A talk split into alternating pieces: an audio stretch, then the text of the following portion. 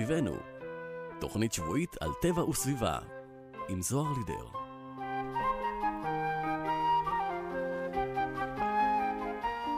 בוקר טוב לכולכם, כמדי יום רביעי ב-10 בבוקר. אתן מצטרפות ומצטרפים אליי ולתוכנית סביבנו, תוכנית שבועית על טבע וסביבה, כאן באזור שלנו, ורדיו כל הגליל העליון, 105.3 FM.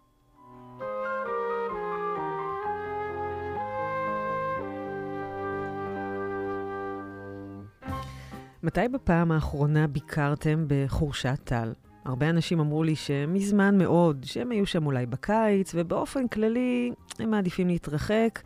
יש שם המון אנשים ועמוס, אז לא כל כך בא להם. אבל מה אם אני אספר לכם שדווקא עכשיו, כן, כן, בחורף, כדאי להגיע לשם. ביום חורפי עם שמש, כמו היום למשל, רואים את קצה החרמון שעכשיו מושלג, המים שזורמים בנחלים הקטנים משרים רוגע, עצי האלון העתיקים והענקיים עוצרי נשימה, וששם, בחורשת טל, בדיוק בעונה הזאת, נמצאים המרבדים הכי יפים והכי מרשימים של כלניות פורחות בכל הצבעים שראיתי אי פעם בחיי. וכל זה ממש כאן לידינו, מתחת לאף, בחורשת טל.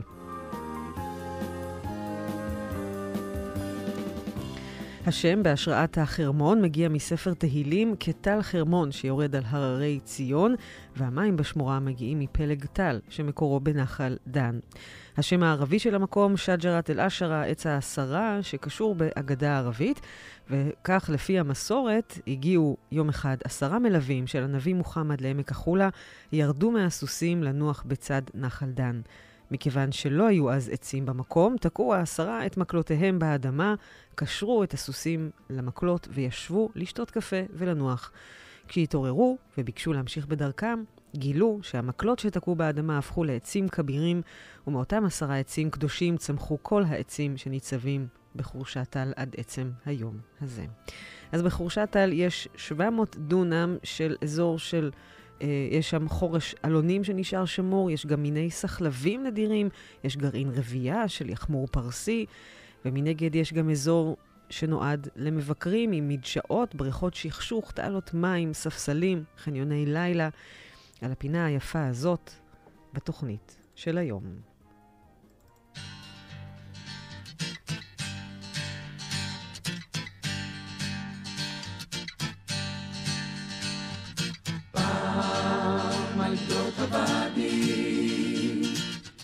אלונים בסלע, שני אלונים ידעתי, שם במורד הוואדי. פעם על גדות הוואדי, שני אלונים בסלע, שני אלונים ידעתי, שם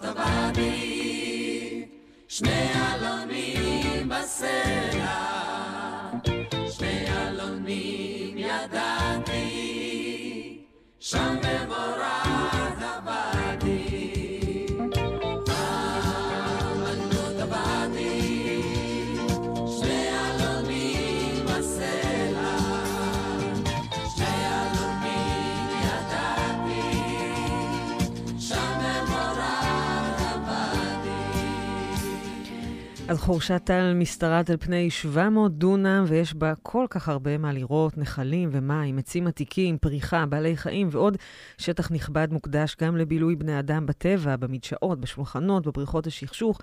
ושירותי חניון הלילה, אפילו לקרוונים. ועל כל אלה, על קצה המזלג ממש, יספר לנו רבי הדאבוס, שהוא מנהל גן לאומי חורשת טל. בוקר טוב לך. אהלן, בוקר טוב זוהר. בוקר אז- טוב למאזינים. בוקר טוב. נתחיל רגע בהתחלה. ההכרזה על חורשת טל כגן לאומי וגם שמורת טבע התרחשה ב-1968, אבל הסיפור התחיל עוד קודם, נכון? נכון, הסיפור בעצם התחיל עם אה, קום המדינה. אנחנו מדברים על אה, מדינה צעירה שהוקמה, ויחד איתה הסיפור של גן לאומי חורשת טל, שהוא לא פחות מרתק, שבעצם אה, בתוכו חבוי את הנושא, המתח שקיים כיום, עד היום, בין שימור לפיתוח. אנחנו אוקיי. מדברים על אה, קום המדינה, 48, אה, הקמת אגף התכנון הממשלתי, שתפקידו היה לתכנן את מדינת ישראל הצעירה, ובעצם אה, מי שעמד בראש האגף, קראו לו אדריכל אריה שרון, והתוכנית האב לתכנון מדינת ישראל נודעה אז בתוכנית שרון. המון אנשים מתבלבלים בין תוכנית שרון משנות ה-80, אריה שרון במצפים כן. בגליל, לבין תוכנית השרון ה- עם קום המדינה. ובעצם אה, תוכנית שרון באה והתחילה לתכנן את מדינת ישראל, ובעצם החזון הנופי שלה, שאיפה שאין אדמה שאינה מתאימה לחקלאות או בנייה, לפיתוח, בעצם המדיניות הייתה ייעור. אה, בתוך האגף הקימו את אה, מחלקת מחקר וסקר, שבעצם אה, טיפלה בכל הקשור, מה שקשור לשמיעת הטבע, הנוף והמורשת. רגע, אנחנו שב- מדברים על אזור חורשת טל שמה? שרצו אנחנו לפתח מדברים או- בכללי, או- לא, או- או אנחנו מדברים לשמור? בכללי, אוקיי. תכף, אנחנו מדברים בכללי, תכף נגיע. אה, אה, ב- בתוך המחלקה היו טובי החוקרים והסוקרים שהיו אז במדינה, שיצאו לשטח והתחילו אה, לסקור ולבצע מחקרים, שבעצם אנחנו רואים שב-1950 יש מזכר על חורשת דפנה, שחורשת דפנה, חורשת טל, השם חורשת דפנה נתנו לה מקום מקרבת המקום לקיבוץ דפנה, כן. ובעצם מה שאומרים שבמספר שיש חורשה יפה עם עצי ענק עתיקים אה, וכשטח 800 דונם שבבעלות אה, קק"ל ובעצם אנחנו פעם ראשונה פה יש אזכור בתוך המחלקה על, אה, על החורשה עם העצי אלון העתיקים. אה, עם התקדמות הכנת הסקרים בתוך המחלקה לסקר ומחקר היה צריך להקים איזשהו מחלקה לטפל בשטחים הערכיים האלה לטובת אה, פיתוחם. וב-55 בעצם אנחנו מדברים פה על אה, המחלקה לשיפור נוף הארץ ולפיתוח אתרים היסטוריים ולאומיים. ובעצם התפקיד שלהם זה לבוא לאותם שטחים ערכיים שהמחלקת מחקר והסקר איתרה ולפתח אותם לטובת הציבור, הציבור ובעצם פה אנחנו מדברים על פיתוח. Mm. וביותר מאוחר, אנחנו, אחרי המזכרים שיצאו ב, על, על חורשת דפנה, וריבוי המטיילים באזור, שאנחנו יודעים שהמון אנשים, ויש עדויות שהמון אנשים באו לראות את העצים, האלוני, את העצים העתיקים, אלוני התבור שיש פה, ופריחת הסחלבים. אה, המחלקה עם אה, המועצה האזורית גליל העליון וקרן קיימת בישראל חברו ביחד בשביל לפתח את האזור, את מה שנקרא אה, חורשת דפנה, לפתח את המקום לטובת הציבור, ובעצם הם אה, לקחו את האדריכלים המפורסמים יהלום, אה, אה, ליפה יהלום ודן צור, שבעצם הם האדריכלים שתכננו את גן השלושה, הצחנה, ובעצם הם העתיקו את התוכנית, פחות או יותר, מה שהיה בצחנה, לאזור אה, חורשת טל, בעצם לבצע פה חפירה של תעלות בין העלונים העתיקים, לחפור איזשהו אגם מלאכותי ובעצם להכשיר את השטח לטובת הציבור שיבואו ויבקרו באזור הזה, כולל הקמת חניון לילה וכולי. אז אני עכשיו- חייבת, אה, רבי, לקדם אותנו לכיוון אה, הז- הזמן של היום. היום בעצם חורשת על היא גם גן לאומי וגם שמורת טבע? גם שמורת טבע. יש אז בעצם שני ממשקי ניהול שונים בשטח? שני ממשקים, שני ממשקים ניהול שונים, ובעצם אני אחזור אחורה בשביל להגיע לכיום. בזמנו, ואני אגיד את זה בקצרה, אה, עם התקדמות הפיתוח, אה, עמוס זהבי, ממקימי החברה להגנת הטבע, שלח מכתבים רבים לשלושת הגופים, שחברים, אתם הולכים לפתח שטח שהוא ערכי, בלי לקחת בחשבון את נושא שמירת הטבע ולשמור על ערכי הטבע. אה, אחריו גם מנדלסון, אבי שמירת הטבע בארץ, שלח את המכתבים, ובעצם בעקבות זה התקיימה ישיבה בעולה בגן לאומי חורשת טל, שבמהלך הישיבה הוחלט על ה-800 דונם, ה-700 דונם כיום, לחצות אותם פחות או יותר באמצע כפשרה. השטח הצפוני יהיה מיועד לפיתוח, השטח הדרומי בעצם יהווה כשמורת טבע וינוהג כבממשק של שמירת טבע. ובעצם הגדר הזאת עד היום היא קיימת. השטח הצפוני מיועד לפיתוח, לטובת הציבור, השטח הדרומי מתנהג כ- ומתנהל בממשק של שמירת טבע. כן, זה נשמע מאתגר מאוד, הניהול הזה.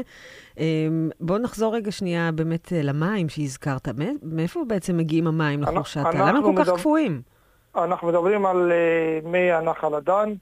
אה, כמה קילומטרים צפונית מחורשת טל יש את אה, מעיין הקרסט הגדול ביותר במזרח התיכון, בתוך שמורת טבע תל דן, 240 מיליון קוב שנתי, ובעצם אה, למה המים קפואים? כי המקור של המים זה המי שלגים שבחרמון, כן. שמחלחלים, ניזונים, ויוצאים בוקעים בקרקע בתל דן, וזורמים לפה, אנחנו מדברים על טמפרטורה של 17-18 אה, מעלות, המים בהחלט הם אה, בקיץ, הם עדיין עדיין קפואים, כן. ועכשיו בדיוק סיימתם עבודות לשדרוג, אנחנו זוכרים את הבריכה הגדולה, ויש עכשיו שינויים. ספר מה נפגוש עכשיו בשטח. נכון. אה, מה שהיה האגם המלאכותי שדיברת עליו בתחילת דבריי, כשלוש דונם של אה, אגם, שברובו היו מים עמוקים, ועם המים הקפואים, אנשים לא באמת צחו, אלא טבלו. נכנסו, יצאו, נכנסו, יצאו. אנחנו התחלנו שנה שעברה בהליך פיתוח של אה, אגן, האגם המלאכותי, ובעצם הפיכתו לאגם, אה, לבריכות שכשוך. ועדיין עם אפשרות לשחייה במים עמוקים בחלק המערבי, ובעצם מי שיגיע היום לאגם הוא יכול ליהנות גם ממים רדודים, משפחות, ילדים קטנים שיכולים להיכנס למים בבטחה בלי דאגות, וגם באזור שהוא עמוק, שהוא לטובת האנשים שרוצים כן אכן לשחות במים. יפה. אז באמת אה, חורשת טל מוכרת אה, הרבה בזכות הבריכה הזאת וה, והמים והמקומות שכשוך, אבל דווקא עכשיו, בחורף, מי שיגיע אליכם לאתר יזכה לראות את אחת מתופעות הטבע הכי יפות בארץ בעיניי, מרבד שבאמת אין מילים לתאר אה, כמה שהוא יפה, של כלניות מכל הצבעים. ספר קצת על התופעה הזאת, איך, איך זה קורה? אנחנו, אנחנו מדברים פה על פריחת הכלניות, שאנחנו נמצאים כרגע בשיאה. אני מאמין שתוך שבוע, שבועיים אנחנו כבר נתחיל עם אה, נביאת הפרחים ופיזור הזרעים, אבל כרגע מי שיכול להגיע לחורשת טל באמת יזכה למראה מרהיב, אה, שאפילו יש כאלה שמשווים אותו לדרום אדום, מהמם. עם מרבדי כלניות אה, צבעוניות ואדומות. איך זה קורה, הכלנ- אגב? אה, אה, אני אגיד איך זה קורה, וזה יישמע מוזר. המרבדי הכלניות האלה הם נמצאים בכל השטח כיום. אנחנו מדברים על גיאופית, הכלנית היא גיאופית שכל שנה היא מחדש היא פורחת, ובעצם אחרי שהיא נובלת, ובעת פיזור הזרעים אנחנו נכנסים לכיסוח המדשאות, ובעצם אחרי שהפרח מת נובל, יש את התהליך של פיזור הזרעים, וכשאנחנו באים ומכסחים את המדשאות, את ה-400, את ה-300 דונם של המדשאות, בעצם אנחנו גם תורמים לפיזור הזרעים של הכלניות באמצעות הכיסוח שאנחנו עושים, ובעצם בפעולה הזאת אנחנו כל שנה רואים עוד מרבדי כלניות, עוד ועוד, וזה בזכות ה... מה שחשוב פה זה לדעת מתי לקצח. כן. ובעצם ברגע שאתה בסוף הפרח נובל, ויש את הפיזור זרעים, ואתה מקצח אותו אחרי שהוא כבר עשה את שלו, אתה מפזר את הזרעים, ובעצם אתה גורם לעוד ועוד כלניות לש... לש... לשנה הבאה. זה מעניין באמת וקשור באמת לאותם אה, קונפליקטים ומתח בין אה, פיתוח לשימור. אין אה, ספק. אז אני חייבת רגע לשאול, זה מובן מאליו להגיד שאסור לקטוף כלניות, או שעדיין צריך להזכיר את זה? עדיין, אני, אני אגיד לך, אני חייב להגיד לך את האמת, אני, אנחנו, אני אישית רואה בשנים האחרונות יותר מודעות אצל הציבור, בהחלט. עדיין פה ושם כן צריך להזכיר, אבל בר- לרוב האנשים, וזה משהו מתחבר לעוד, אה, עם האירוס המפורסם שעוד עשרות שנים שאסור לכתוב, אכן פחות ופחות אנחנו נתקלים באנשים שכותבים אה, כלניות. לא צריך להזכיר ביום-יום, אבל עדיין בהחלט מדי פעם צריך להעיר. מהמם. אבל בהחלט אנחנו במגמה של, אה, אה, מבחינת חינוך והסברה, אנחנו במגמת שיפור תמידי. כן, ועוד שאלה רגע לפני סיום, שהזכרת באמת את שני השטחים, אחד שהוא באמת ב, ב, בשמורה, והשני באמת במקום שהוא הגן הלאומי, ומב, ומבקרים שם באמת, אני יודעת שמבקרים המון uh, מטיילים בחורשת טל. איך באמת uh, משלבים בין הביקור של הקהל ובין ערכי שמירת טבע? Uh, כמה אז- זה אז- מאתגר אותך? אז אה, זה, זה מאתגר מאוד, אה, אה, במיוחד ביום-יום שאתה צריך להתעסק גם מבחינת קליטת קהל, בסופו של דבר כמנהל גן לאומי, אתה צריך להבין, אתה מנהל פה נכס לאומי, אתה לא מנהל עסק פרטי, אתה מנהל נכס לאומי שאתה צריך להבין את כל המשמעויות בזה. בדבר- בראש ובראשונה ביטחונם ובטיחותם של המטיילים שמגיעים לפה. אנחנו, שזה זה דבר מאוד מרכזי פה. מצד שני, אתה צריך להבין שכל פיתוח, אתה צריך אה, להבין שכל פיתוח יכול לפגוע בשמיעת הטבע. לכן האיזונים האלה, אתה צריך לעשות את האיזונים האלה ביום-יום, בהחלטות קטנות כמו גדולות. אה, בגדול, בשטח, מה שקיים בשטח, יש הפרדה מוחלטת בין, הש... בין האזור השמור לאזור המפותח, עם גדר Mhm. שהוקמה כבר אז אה, בשנות החמישים. עד היום הגדר הזאת קיימת, ואני כמנהל גן, שכפי שאמרתי, אני מנהל נכס לאומי, שתפקידי בסופו של דבר ל- אני לקחת את המקום הזה ולהעביר אותו לדורות הבאים. אז אה, בסופו של דבר הניהול הוא יומיומי, שעה-שעה, בכל החלטה קטנה, גדולה, אתה צריך לקחת את כל, את כל הקונפליקטים, את כל הגורמים, השיקולים, ה- כן. את כל השיקולים, בסופו של דבר את כל השיקולים, כל החלטה, יכול להיות שהיא החלטה קטנה, יש לה השפעות מאוד מאוד גדולות. לכן אנחנו עושים את זה בהתאם למחקרים, סקרים, החלטות, ניסיון העבר, ובכל החלטה, אם אתה לומד את ההחלטה ואתה מתכנן מה אתה רוצה להגיע, בסופו של דבר יכול להיות שאתה תגיע כן. לתוצאות שהן יותר טובות. יפה, אז רביע, אה, לסיום ממש, תזמין אותנו, מתי אפשר לבוא, אה, מתי אתה ממליץ להגיע, יש, אני מבינה, סיורים מודרכים, אה, צריך להירשם? אז, אה, בגדול הכניסה לגן הלאומי לביקור יום משעה שמונה בבוקר עד, אה, עד ש... שלוש אחרי צהריים. האתר הגן הלאומי נסגר בארבע, אפשר להגיע כל יום. בימי שבת אה, שהמזג האוויר מאפשר, יש תמיד אה, בפברואר סיורים מודרכים.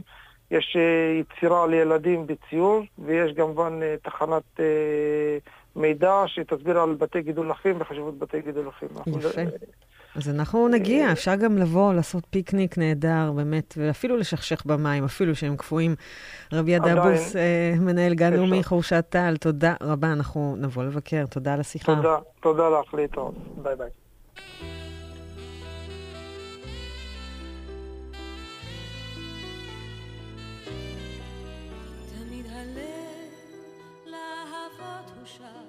אל המקום שבו נולדו חושיו, אל המקום שבו מושטת יד ומגישה לו קסם כלנית לעד, שהיא בחג וברגעי החול, ביד חמה וברגלי מחול, עלי אוהב שבעירה כתב, תמיד הלב הזה לכלנית הוא שב, כי בין עלים אשר נופלים בסתיו, בחרולי הקיץ החולף. אתה יודע, כרמיאל תמיד היא בית, עם כלנית שמורה בתוך הלב. אל הנופים הוא שב, אל הסלעים שהתעקשו לשווא, אל הזיתים שכבר החשיפו כאן, לסנוניות שהנה מגיעה תמיד יוצא אל מדרונות הבר, לקורנית, למנטה לצבא, אל חיק ההר, אל אמירי זהב, תמיד הלב הזה אל הגליל הוא שם, העיר אשר נופלים בסתיו, בחרולי הקיץ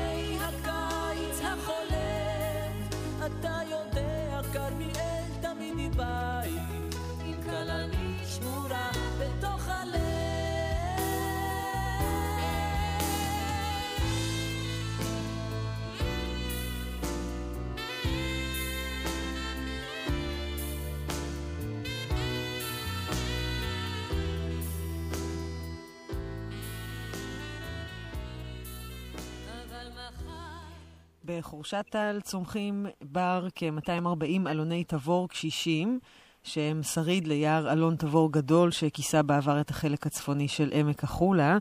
חלק מהם מתנשאים לגובה של מעל 15 מטרים, והיקף הגזע שלהם עולה על 6 מטרים, ואלה עצים עתיקים, בני מאות שנים, ונראה שהחורשה השתמרה בגלל קדושת המקום, ועל כך תספר לנו פרופסור נורית ליסובסקי, שהיא אדריכלית נוף מהפקולטה לארכיטקטורה ובינוי ערים בטכניון. בוקר טוב לך, נורית. בוקר טוב. ספרי לנו קצת על עצי אלון התבור, איך הם מגיעים בעצם לגודל כזה, לגובה כזה, למשך חיים, לגיל כזה בוגר? שם אלון קשור במילה אל, אה, היינו חוזק, והעץ נזכר במקרא כסמל לעוצמה ולאריכות ימים. אה, בתקופה העתיקה עצי אלון ועצי אלה ציינו מקומות פולחן, אה, סימן גבול, מקום קבורה לאישים נכבדים. והאמונה בכוח של העצים האלה הביאה לשימורם הפיזי בנוף וגם להמשכיות אה, של פולחן בהם, וזאת למרות פעילות האדם והכחדת החורש הטבעי במלחמות, בשריפה, בכריתה ובראייה. אז למעשה העצים הגדולים שאנחנו מכירים היום, או כעצים בודדים או כחורשות, אה, ועצי אלון תבור זה חלק מרכזי בין העצים המקודשים. זה למעשה מעין שמורות נוף אה, או נוף תרבות במרחב, אה, ו...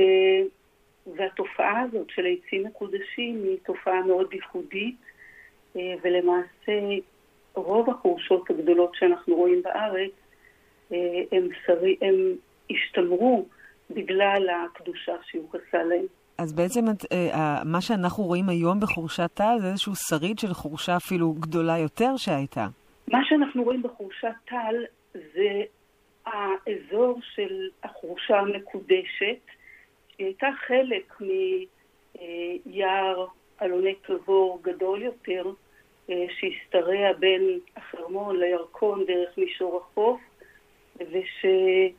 למעשה בחורשה הזאת היה קבר, יוחסו למסורות של אה, קדושה, וזה מה ששמר אותה בחלק שאנחנו רואים היום.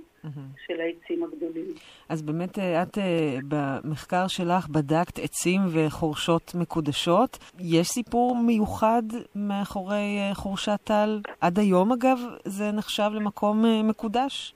היום זה כבר לא מקום מקודש, ולמעשה מה שעניין אותי במחקר שלי זה השינוי הפוליטי, התרבותי, הדמוגרפי שחל בנוף אחרי מלחמת 48' והקמת מדינת ישראל, כשהחורשה המקודשת שהיו בה מסורות פולחן פעילות, הפכה למעשה לפארק של פנאי ונופש. Mm-hmm. אז אה, אם אני יכולה להתייחס ספציפית למחקר שלי, אז בחורשת טל למעשה נפגשו שניים מהנושאים שהעסיקו אותי בשנים האחרונות. הנושא האחד זה העץ הקדוש והמאפיינים הטבעיים, התרבותיים, הוויזואליים של נוף מקודש. והנושא השני זה תיעוד של אדריכלות נוף בישראל, שבמסגרתו אה, חקרתי את הגנים של אדריכלי הנוף ליפה יהלום ודן צור, אה, חתני פרס ישראל לאדריכלות, ומי שתכננו את חורשת טל וכמה מהגנים האיקונים בארץ. מה שעניין אותי בחורשת טל, מעבר ליופי של המקום ולהשתמרות של חורשת העלונים אה, כמקום קדוש ולעיצוב הנוף המופתי של יהלום וצור, זה למעשה אותו שינוי מהותי שחל בנוף, ולמעשה כיסה בדשאים ובפלגי מים מסורות עמוקות שהיו שם אה, במשך הרבה שנים. אז לשאלתך, אה, מה היה, התיאור המוקדם, המפורט ביותר של החורשה, מופיע אצל חוקר ארץ ישראל יוסף ברסלבסקי, אה, במאמר שהוא פרסם בשנת 1940, אה, והוא מתאר למעשה את החורשה, והוא מספר שכשהוא שאל על השם, השם הקדום של חורשת טל זה חורשת העשרה, סג'רת אל עשרה, שהוא קשור בעשרת חברי מוחמד שחנו מקום, אה, ירדו מעל הסוסים לנוח על מימי נהר אלדן ותקעו את המטות שלהם באדמה, קשרו אליהם את הסוסים והמטות היכו שורשים, העלו קורות וענפים והיו לעצים גדולים. עוד הוא מספר שבחורשה היה קבר בנוי מאבני גזית, אה, שהיו בו דפי קוראן ושמן למאור, ושהיו שם מסורות אה, פולחן, פעילות, עם השערה של ערימות ענפים וזרדים, סממני פולחן שונים שאופיינים למקומות קדושים בארץ, ומעיין שהיה לו סגולות פלאיות.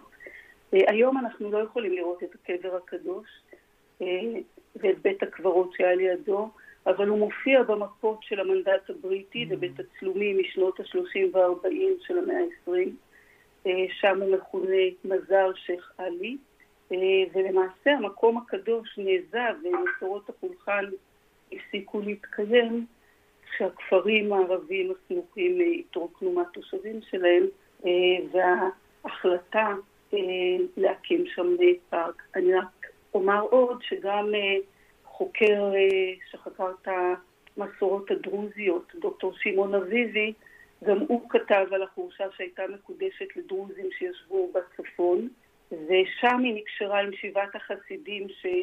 שהיו בחברת סט שוואנה, שהיא דמות מקומית שקבורה בעין קיניה, ועל פי האמונה הדרוזית, בתקופת הקיץ החסידים התגוררו בחורשת העלונים שליד קבר שייח' עות'מן אל-חזורי למרגלות החרמון, ובחורף הם עברו להתגורר בחורשת העשרה בעמק. זה חכם מאוד מצידם לעשות את זה. את תיארת באמת אזור יער ממש נרחב, את מכירה מהמחקרים שלך עוד אזורים כאלה נרחבים שעדיין השתמרו בהם כל כך הרבה עצי אלון עתיקים? בסדר גודל כזה? בסדר גודל כזה אולי לא, אבל יש עצי אלון עתיקים שמופיעים בקבוצות או בעצים בביזים. העץ של רבי חלפתא בכפר חנניה הוא עץ מאוד גדול בחירבת צ'רקס בשרון, ולמעשה עמותת אלוני ישראל עוסקת היום בתיעוד ובמיפוי של עצי אלון גדולים שהשתמרו ובניסיון לשחזר במשהו את, את יער אלון התבור שהיה בארץ בעבר. כן. אותי מאוד מרשימה העובדה שהם באמת, שאנחנו מדברות על עצים בעלי מאות שנים, 350 שנה, יש כאלה שמעריכים אפילו 400, יש להם סוף חיים, אנחנו אולי צריכים לעזור להם היום להמשיך לחיות באזורים האלה שאנחנו מסביבם כל הזמן מפתחים? לעצים יש, יש אורך חיים, וזה חלק מהתופעה של הדינמיות של... של זמן וההשתנות של צמיחה ושל קמילה. אלוני תבור חיים בארץ עד גיל של כ-600 שנה. אלות אטלנטיות גם 600-700 שנה. אנחנו לא מכירים עצים בני אלפי שנה כמו שחלק מהמסורות מייחסות לזיתים בכנסיית גת שמנים או בערבה. אבל במקרה של חורשת טל, הגודל של העצים הוא לא רק פונקציה של גיל, הוא גם העובדה שהם צומחים על מי תהום מאוד גבוהים, ו- ולכן הם, ההיקף של הגזע שלהם מגיע לכמה מטרים, הגודל של הצמרות שלהם ל-25, קוטר הנוף ל-25 עד 30 מטר. יש, יש דרכים לשמר כן. עצים או לעזור להם למצות את אורך החיים. הטבעי שלהם. זה חלק, מ, זה חלק מהפעולות שיכולות להיעשות בניהול ובממשק נכון של יער, אבל עדיין אורך החיים הוא, הוא מוגבל. כן. הוא שונה מבין העצים השונים. טוב, זה מעודד כי גם הילדים והנכדים ועוד כמה דורות עדיין יזכו לראות את אותם עצים ש... כבר איתנו לפחות 200-300 שנה. הזכרת את עמותת אלוני ארץ ישראל, שאנחנו נזכיר שמי שרוצה לשמוע עוד על אלונים יוכל באמת להיכנס לאתר. הם באמת פעילים לשמור ולהשיב חורש אלונים טבעי פה ב- בישראל. ולמפות באמת את העלונים כמו שהזכרת, אז אנחנו נמשיך באמת לעקוב אחרי היצורים המרשימים האלה. פרופסור נורית ליסובסקי, אדריכלית נוף מהפקולטה לארכיטקטורה ובינוי ערים בטכניון, תודה רבה לך על השיחה. תודה לך. עץ אלון מול השמיים שורשיו מקובעים.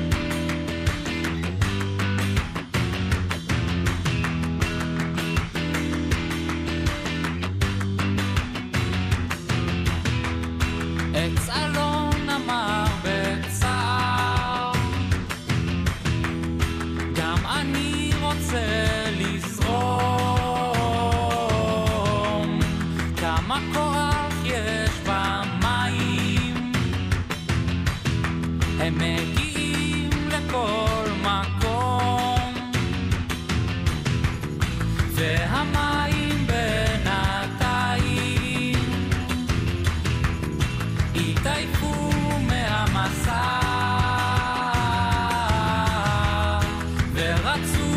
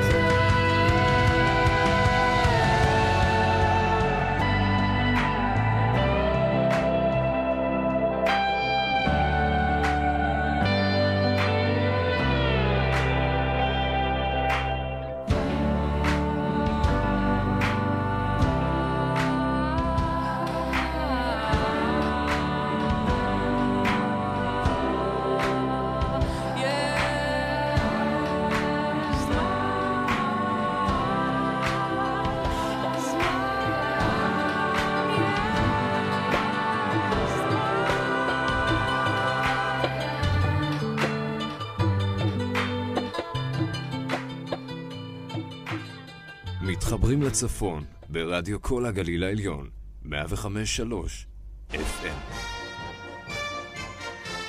שמעתי שהתגייסת לנחל. כן, לבניאס. מתגייסים לנחל, שומרים על השקט ולא משאירים מאחור פסולת או ניירות טואלט. מוגש מטעם שומרי הנחל.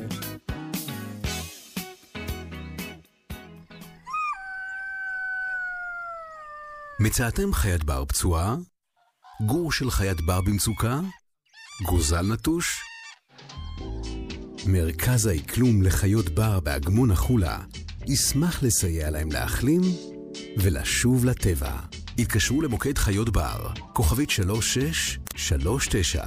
דווחו, והטבע שלנו יגיד לכם תודה גדולה. 105 שלוש רדיו, כל הגליל העליון. אז לכל מי שמצטרפת ולכל מי שמצטרף, אתם מאזינים לתוכנית סביבנו, אני זוהר לידר, והיום אנחנו מבקרים בחורשת טל, זאת בדיוק העונה להיות בה עם מרבדי הכלניות הצבעוניים שיש שם, שפורחים.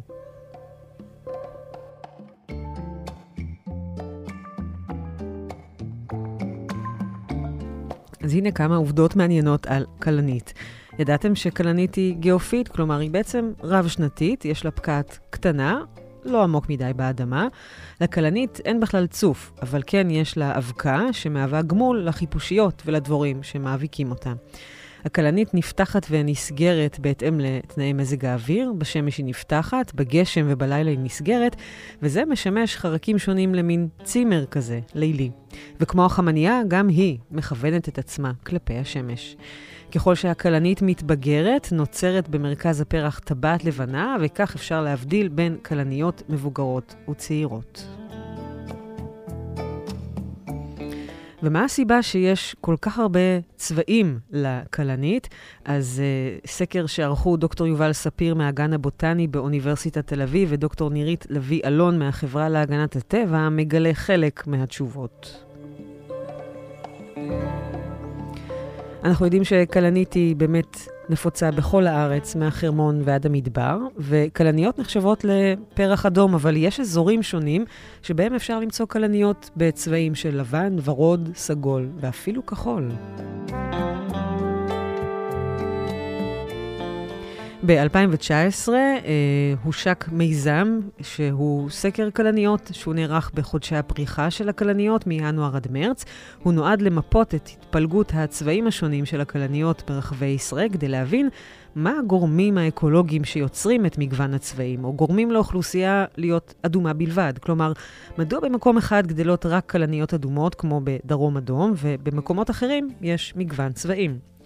המקור האבולוציוני של צבעי פרחים הוא איתות למאביקים, על גמול שמצפה להם בתוך הפרח, והמאביקים אכן מותאמים לראיית צבעים ונמשכים אל הפרחים. בדרך כלל צבע הפרחים באוכלוסייה של אותו המין הוא אחיד, אבל יש מקרים נדירים שבהם קיים מגוון צבעים בתוך האוכלוסייה של הפרח. כלנית מצויה היא אחת הדוגמאות המפורסמות לכך. אז מה קובע צבע הכלנית? כל הכלניות בישראל, גם הצבעוניות, הן בנות מין אחד. ההפריה ביניהן, כלומר צירוף הגנים של ההורים, יקבע את צבע הכלנית. לכלנית יש שלושה גנים שקובעים את הצבע, אדום, לבן וסגול, ולכל אחד מהגנים האלו יש מופע שולט, הדומיננטי, ומופע הנשלט, הרציסיבי. באופן מפתיע, צבעי הכלניות נקבעים דווקא על ידי המופע הרציסיבי. הם אלה שמחליטים איזה צבע יהיה בסוף. אבל לא רק הגנים קובעים. מנגנון אפשרי למגוון צבעי פרחים בכלניות יכול להיות גם התאמה סביבתית שונה. הכלניות האדומות נחשבות עמידות יותר ליובש, ואולי זאת הסיבה שבנגב יש רק כלניות אדומות, והכלניות הצבעוניות נעדרות מהאזורים האלה. אפשרות אחרת היא עמידות למזג אוויר חורפי באזור הים תיכוני. אם הכלניות הלא אדומות פורחות לפני האדומות, אולי זה כי הן עמידות יותר לפגעי החורף, בזמן שהאדומות מותאמות יותר לתנאי מזג אוויר באביב. כדי לענות על שאלות המחקר והסקר, ביקשו את עזרת הציבור בתיעוד מגוון הצבעים של הכלניות בכל הארץ. הצופים בסקר התבקשו לרשום את מספר פרחי הכלניות מכל צבע שהם ראו בשטח מסוים, וגם צרפו תמונות. הדיווחים הגיעו מכל הארץ. על פי הדיווחים, נבנתה מפה שמציגה את צבעי הכלניות על רקע כמות המשקעים למשל. מהמפה עולה שכלניות אדומות שולטות באוכלוסיות בדרום, ואילו כלניות צבעוניות נצפו רק במקומות שבהם מעל 450 מילימטרים משקעים בשנה. השערה נוספת היא שהכלניות האדומות פורחות בזמן שונה מהכלניות הצבעוניות. מהתצפיות נראה שהכלניות האדומות פורחות מוקדם יותר מהכלניות הצבעוניות, ואוכלוסיות שבהן אין כלניות אדומות פורחות מאוחר יותר, אבל ההבדלים האלה לא מובהקים. כך מסקר הכלניות של דוקטור יובל ספיר מהגן הבוטני באוניברסיטת תל אביב ודוקטור נירית לביא אלון מהחברה להגנת הטבע.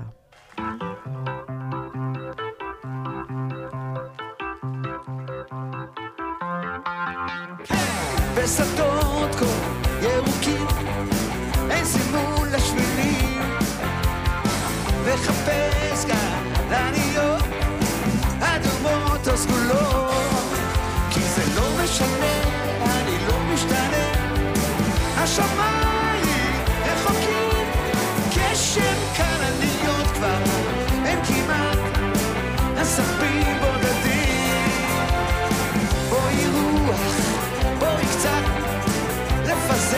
הזרעים, כי זה לא משנה, אני לא משתנה.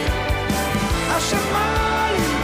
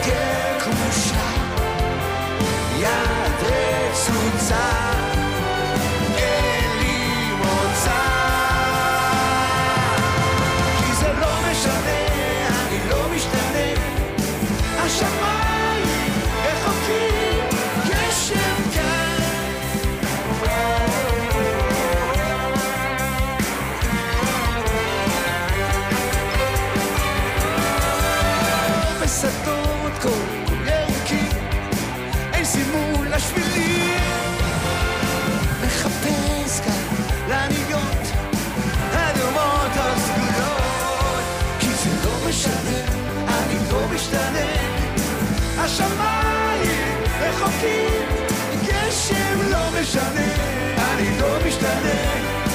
השמיים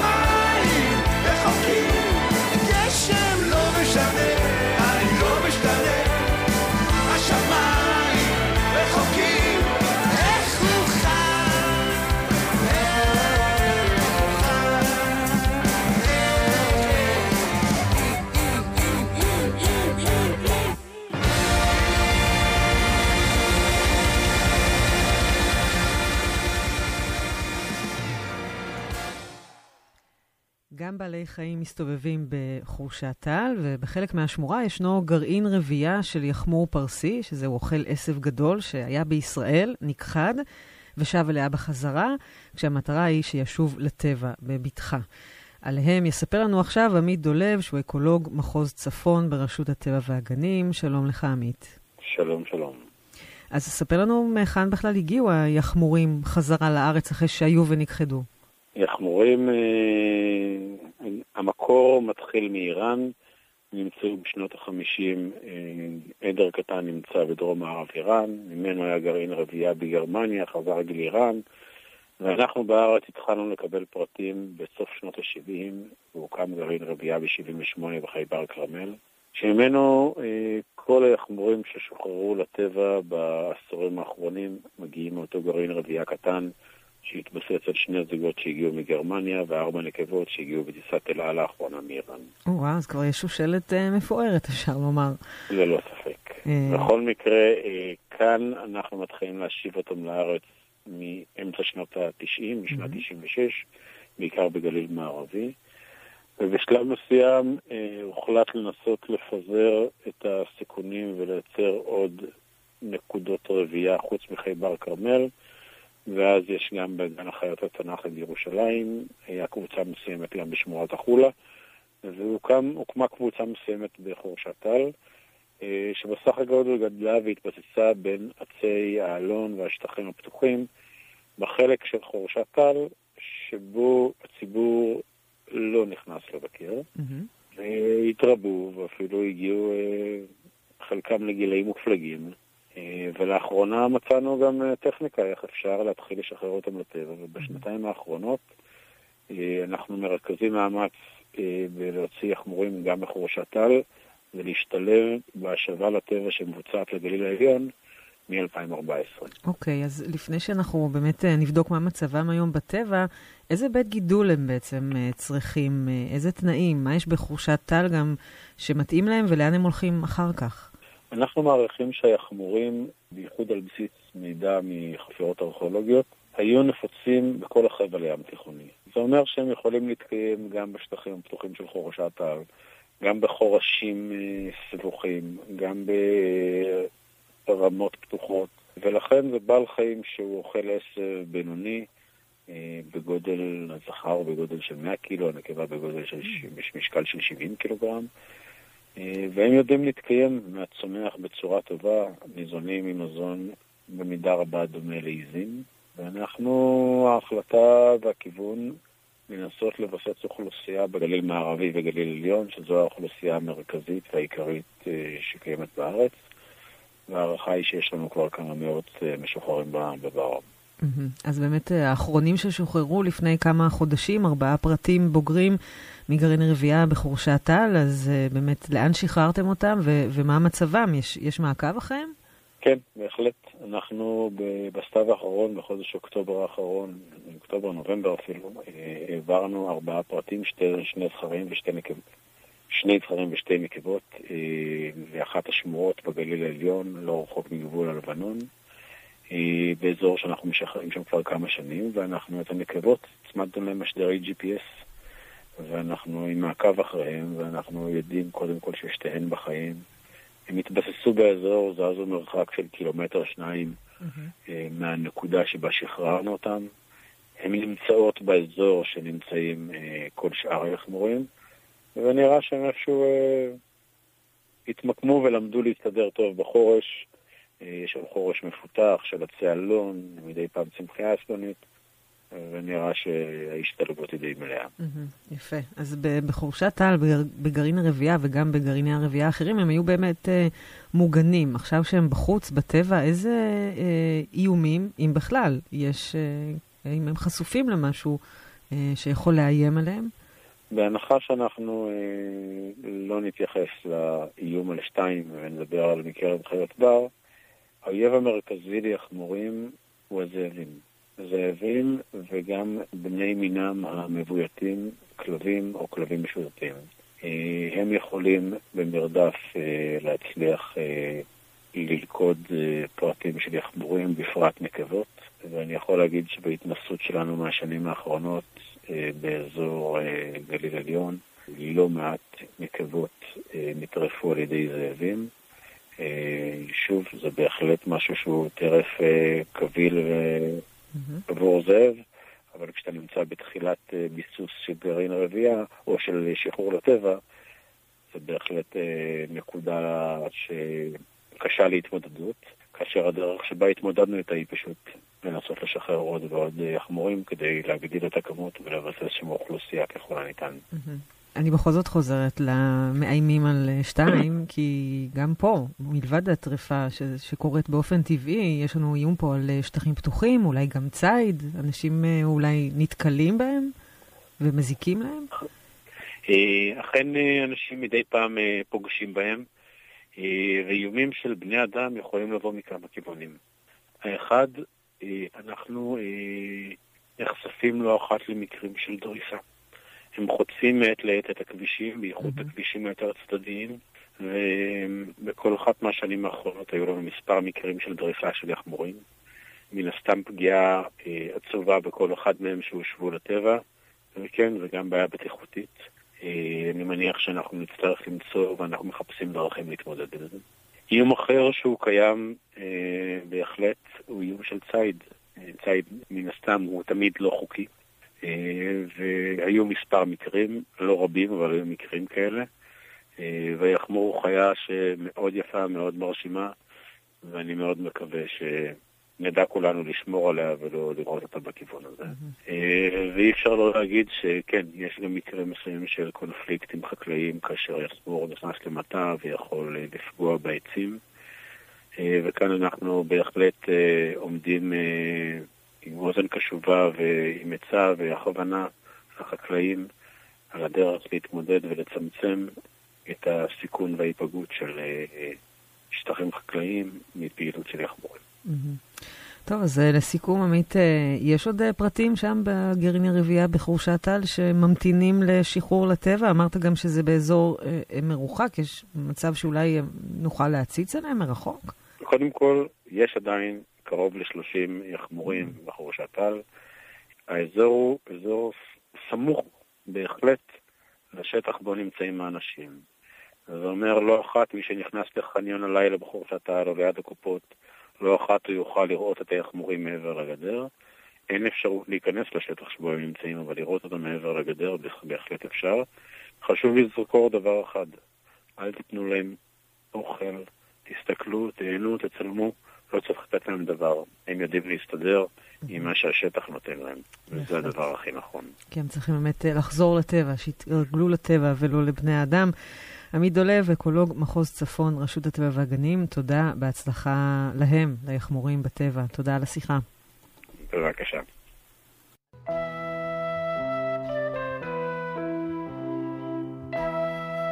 סביבנו, תוכנית שבועית על טבע וסביבה, עם זוהר לידר.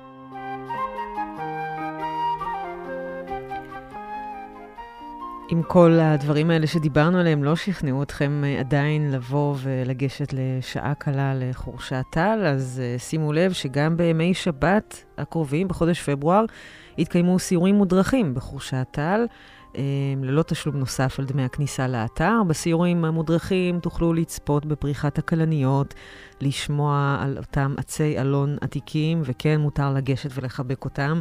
Uh, תוכלו לדעת עוד על מצב היחמורים. תהיה גם סדנת ציור כלניות עם ציירת uh, מקצועית, וכל זה, כאמור, ללא תשלום נוסף על דמי הכניסה לאתר. כדאי לבדוק אם יש מזג אוויר, אם הסיור באמת יתקיים. כל הפרטים באתר של רשות הטבע והגנים.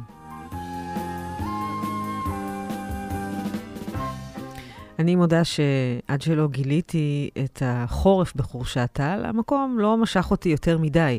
הייתי שם כמה פעמים, אבל ברגע שביקרתי בעונת הסתיו וגם בחורף, במקום ממש התאהבתי. במרחבים, בעצים, בפריחה, במפלי המים, בשקט הזה שמסביב, כי אין הרבה אנשים בדיוק בתקופה הזאת. עד כדי כך שאפילו, אני מודה, בא לי לישון שם בקמפינג ולהתעורר בבוקר במקום הזה, ולשבת שם יום שלם עם איזה ספר טוב, או אולי אפילו כמה ימים. טוב, הקמפינג לא פתוח עכשיו בחורף, אז אפשר לחזור אה, לישון בבית, אבל בהחלט אה, מקום נחמד לבוא ולהיות שם בשקט, לעשות איזה פיקניק, אה, ממש מומלץ. אז לכו לשם עכשיו, לראות את מרבדי הכלניות, להיזהר לא לדרוך וכמובן לא לקטוף. חפשו חרקים ומאביקים שמבקרים שם בפרחים, והכי חשוב, גם תחכו לשמש שתצא, כי גם הכלניות אוהבות את השמש. אז חורשת טל, מקום קסום, פה, מתחת לאף, סביבנו. הערב בא, שקיעה בהר יוקדת. אני זוהר לידר, אנחנו נשתמע בעוד תוכנית של סביבנו, יום רביעי הבא ב-10 בבוקר. את התוכנית הזאת ואת הקודמות אפשר למצוא במיקס קלאוד וגם בספוטיפיי. ובאש כלניות